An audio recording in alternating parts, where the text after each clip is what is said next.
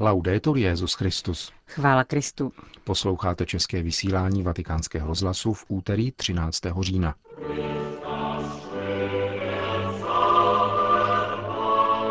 Modlitba v rodině mi dala víc než všechny univerzity, říká arcibiskup Kondruševič, běloruský delegát na synodě o rodině. Západní vlády by měly reflektovat svou odpovědnost za podporu konfliktů, říká arcibiskup Tomázy. Je papež katolík? Odpověď na otázku, která by neměla existovat, uslyšíte v naší rubrice O čem se mluví. Od mikrofonu zdraví Milan Glázer a Johana Bramková.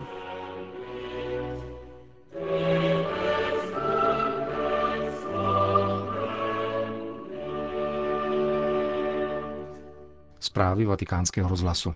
Vatikán. Nejtrvalejším pojivem rodiny je modlitba, říká běloruský delegát na synodě o rodině arcibiskup Tadeusz Kondruševič.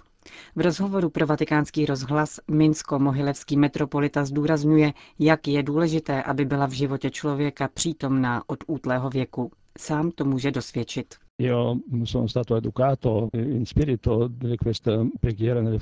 Byl jsem vychováván v duchu rodinné modlitby každý den. Vždycky večer se všechny naše rodiny, rodiny sousedů, rodiny z vesnice, ve které jsem se narodil, zhromažďovali ke společné modlitbě. Pro děti, pro mladou generaci je to velmi důležité.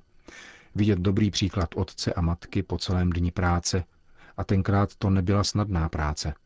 Vyrůstal jsem na venkově v době, kdy nebyly žádné stroje. Všechno se muselo dělat vlastníma rukama. Přesto se vždycky našel čas na rozmluvu s Bohem. A to byla pro mě největší univerzita. Žádná univerzita mi nedala tolik, co maminka, tatínek, babička a dědeček, kteří se společně modlili na sklonku dne. Říká minsko-mohilevský metropolita arcibiskup Kondruševič. Ženeva. Na světě je dnes téměř 60 milionů uprchlíků a vysídlených. Evropy se však tento počet týká jen v malém zlomku, uvedl arcibiskup Silvano Tomázy v rozhovoru pro italský katolický časopis La Difesa del Popolo. Stálý představitel svatého stolce při agendách OSN v Ženevě podotýká, že současný stav nás neopravňuje hovořit o skutečně krizové situaci ani o invazi. Vatikánský diplomat vybízí vlády našeho kontinentu ke zpytování svědomí.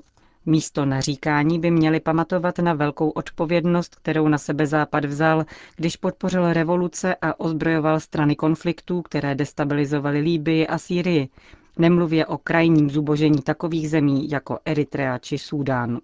Arcibiskup Tomázy se vyjádřil také k sociálnímu napětí spojenému s přílivem migrantů. Do hry tu vstupují politické schopnosti a velké sociální jevy. Dějiny nás učí, že je-li migrace dobře vedená, stává se ve střední a dlouhodobé perspektivě obohacením pro všechny. Pro ty, kdo migrují, země jejich původu, ale také pro místa, kde se usazují. Němci si dokonale uvědomují, že jejich pracovní trh bude v nejbližších letech naléhavě potřebovat mladé pracovní síly. Celá Evropa by si měla spíš klást otázku o možných důsledcích demografické krize a nepokřikovat hesla o invazi, míní vatikánský diplomat. Řím. Italská biskupská konference vydala směrnice pro přijímání žadatelů o azyl a uprchlíků v diecézích. Již den po výzvě papeže Františka farnostem, řeholním komunitám, klášterům a poutním místům celé Evropy k přijímání rodin prchajících před válkou a hladem, sdělil předseda italského episkopátu kardinál Angelo Baňasko, že pokud by každá italská farnost přijala jednu čtyřčlenou rodinu, našlo by v církevních zařízeních příbytek 236 tisíc lidí. Dnes vydala stálá rada italského episkopátu směrnice, které mají posloužit církevním subjektům při konkrétním organizování pomoci. V dokumentu se mimo jiné konstatuje, že z 95 tisíc migrantů přítomných k dnešku v Itálii jich více než 22 tisíc našlo útočiště v církevních zařízeních. Vádemékum pro přijímání migrantů sestavené italskou biskupskou konferencí poskytuje diecézím a církevním institucím informace nezbytné k tomu, aby věřící mohli dát výraz konkrétnosti Evangelia. Vatikán.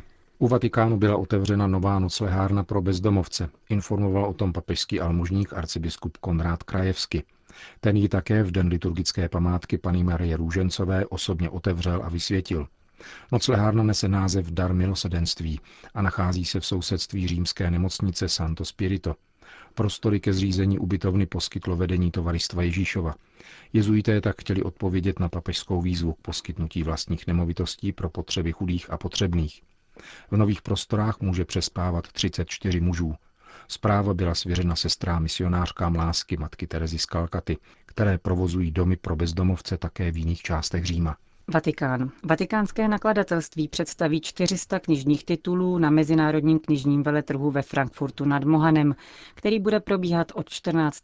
do 18. října. Vydavatelství svatého stolce tentokrát věnovalo zvláštní pozornost tématice rodiny a učení papeže Františka, včetně jeho promluv z poslední apoštolské cesty na Kubu a do Spojených států.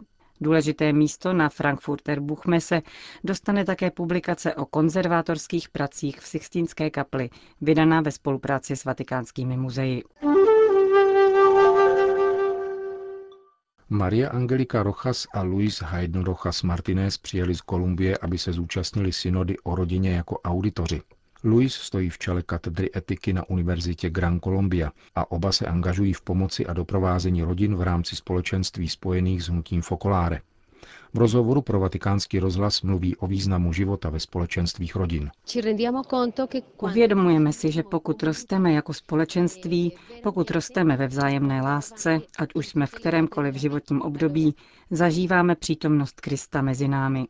Je to on, kdo osvěcuje cestu, kterou máme kráčet, pomáhá nám ve vzájemném odpuštění a proto je to společenství skutečně živé a může přinášet světlo celé společnosti. Od některých synodálních otců zazněly pochybnosti o tom, zda je dnes koncept nerozlučitelnosti manželství vůbec srozumitelný. Je to koncept, který se musí proměňovat v život. Nerozlučnost není břemeno. Je to láska, která se den za dnem proměňuje, která na sebe bere starosti, je kreativní, střícná, přijímá situaci nezaměstnanosti, krize a tak se láska obnovuje. Láska přece není jenom cit, láska je také rozhodnutí. Já chci milovat. Ale samozřejmě není to vždycky snadné. Vždyť musím dát svůj život. Je tady taková kultura, která k nám promlouvá velmi intenzivně o blahobytu. Odrazuje nás od přijetí odpovědnosti. A to všechno tíživě leží na dnešních generacích mladých lidí. Ale my přicházíme a říkáme, ne, tak to není. Jde o to lépe pochopit, co vlastně nabízí evangelium. Evangelium zůstává po dvou tisících letech živé a také možné. Jak vnímá kolumbijský manželský pár problém rozvedených a znovu sezdaných katolíků? Ti, kdo skutečně chtějí vytvářet společenství lásky, jsou přijímáni bez posuzování, odpovídá Maria Angelika a k otázce svátostí dodává, ke společenství s Ježíšem mají přístup nejen skrze Eucharistii, ale také prostřednictvím lásky k bližnímu. Ježíš řekl, co jste učinili pro jednoho z mých bratří, pro mě jste učinili. To znamená, že Ježíše, jeho přítomnost můžeme zakoušet také ve svých bratřích. Pokud se navzájem milujeme, milujeme Ježíše a tedy jsme součástí církve. Když ve společenství žijeme toto přikázání vzájemné lásky, Ježíš tam opravdu je pokud žijí v této lásce, jsou součástí církve. To dává pochopit život sám. Samozřejmě, každý z nás se posvěcuje skrze svůj kříž. Jistě je to bolestné nepřistupovat ke svátostem, k Ježíši v Eucharistii, ale to neznamená, že jsou z církve vyloučeni. I oni jsou zahrnuti do jeho lásky. Dodává Maria Angelika z Kolumbie. Nizozemsko. Jak vyplývá z výroční zprávy Nizozemské komise pro kontrolu eutanázie, zemřelo v loni v důsledku tzv. dobré smrti, tedy aktivní i pasivní eutanázie, celkem 5306 osob. To znamená, že v Holandsku denně dostává smrtící injekci 14 lidí a že jeden z 25 každodenních umírajících podstupuje tuto nepřirozenou smrt. Případy eutanázie vzrostly oproti předchozímu roku o 10 zatímco od nizozemského uzákonění eutanázie o plných 182% Přitom se netýkají jenom nemocných v terminálním stádiu, ale stále více také pacientů s psychiatrickými obtížemi, demencí a vůbec zdravotními problémy spojenými se stářím. Jak zpráva přiznává, jsou v ní zaznamenány pouze případy nahlášené lékaři. Celkový počet obětí eutanázie tak podle aktivistů a odborníků může být ještě o 20 až 25 vyšší. Neudivují proto slova mluvčího nizozemské komise, podle kterého je eutanázie stále více společensky přijímána. Přispívá k tomu nárůst klinik umožňujících důstojnou smrt v uvozovkách, a to i v pohodlí domácího prostředí. Eutanázie prorazila rovněž do holandských škol, kde žáci všech tříd od letošního roku navštěvují kurz pod názvem Eutanázie normální smrt.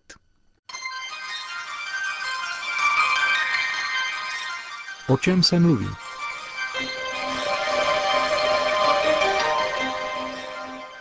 Je papež katolík? Ptá se italský list Tempy, aby si mohl v zápětí odpovědět jinou tázací větou. Co je to za otázku? Provokativní obálka magazínu Newsweek, která nese ten týž dotaz a šla do tisku před papežovým příjezdem do Spojených států amerických, vyvolala řadu reakcí v italském a nejenom katolickém tisku. Znepokojení bylo pečlivě a systematicky rozséváno předchozími mediálními útoky a nyní se projevuje v této konečné otázce, která by neměla existovat, soudí autor italského listu Tempi a pokračuje. Ze samolibé podpory těch, kdo drží mediální otěže papežova obrazu, převládá názor, že s Františkem se pevnost Petrovy skály změnila na tekuté milosedenství, že se vytratila podstata pravdy a zřetelné rozlišování dobra a zla. Už se nejedná o osamělé kritiky určitého jednání nebo zanedbání, ku příkladu výtky, že Bergoglio na Kubě nepřijal disidenty, stejně jako se Vojtilovi vyčítalo obětí s Arafatem anebo přijetí u Pinocheta. Je to útok na podstatu Františkova poslání. Publicista Renato Farina, který se vyznává ze synovské lásky k Janu Pavlu II., nabízí svou odpověď, přestože, jak podotýká, nebude mít v mediálním tyglíku velkou platnost. Ano, František je papež. Je to nádherný ženich zbloudilého lidu své doby. Velice se podobá Janu 23. svým vystupováním, téměř násilným zjednodušováním otázek a předstíráním nevědomosti, zatímco ve skutečnosti má dostatečně bystrou mysl. Jeho milosedenství je skalnatě něžné. Má tu též lidovou víru našich babiček, která se sytí úctou k bílým růžím svaté Terezičky a v nesnázích prosí o pomoc svatého Josefa. Avšak dělá to až poté, co strhnul vrata do dílny nazareckého řemeslníka, protože je přesvědčen, že klient je dnes třeba hledat na náměstí, a to i v pět hodin odpoledne, když se začíná stmívat a přichází chuť zavřít se do pevnosti. Je přesvědčen, že poklad víry je tak silný a nezničitelný, že se má šířit mezi všechny lidi.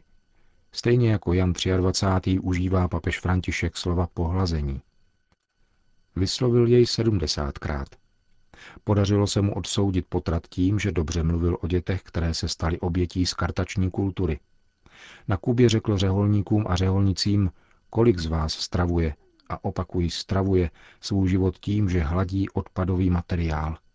Hladí ty, které svět odepisuje, pohrdá jimi a byl by raději, aby neexistovali.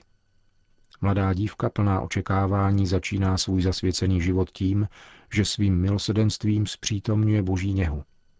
Někdy ani neví o tom, jak je pro Boha krásný a kolik dobra může přinést úsměv ochrnutého, který ani neví, jak se usmát a při polipku poslintá celý obličej. Takové stravování života se skartovaným materiálem nevypovídá jen o člověku, nýbrž mluví o Ježíši, který se z čirého božího milosedenství poníží a stane se ničím. Z této spontánní promluvy papeže Františka ke kubánským řeholníkům by se dalo citovat mnohem obsáhleji. Podle mínění italského novináře však právě v tomto úryvku vystupuje František v celistvosti Ježíše Krista a jeho církve, tak, jak učila od jak živa. Církve, která se neustále obnovuje –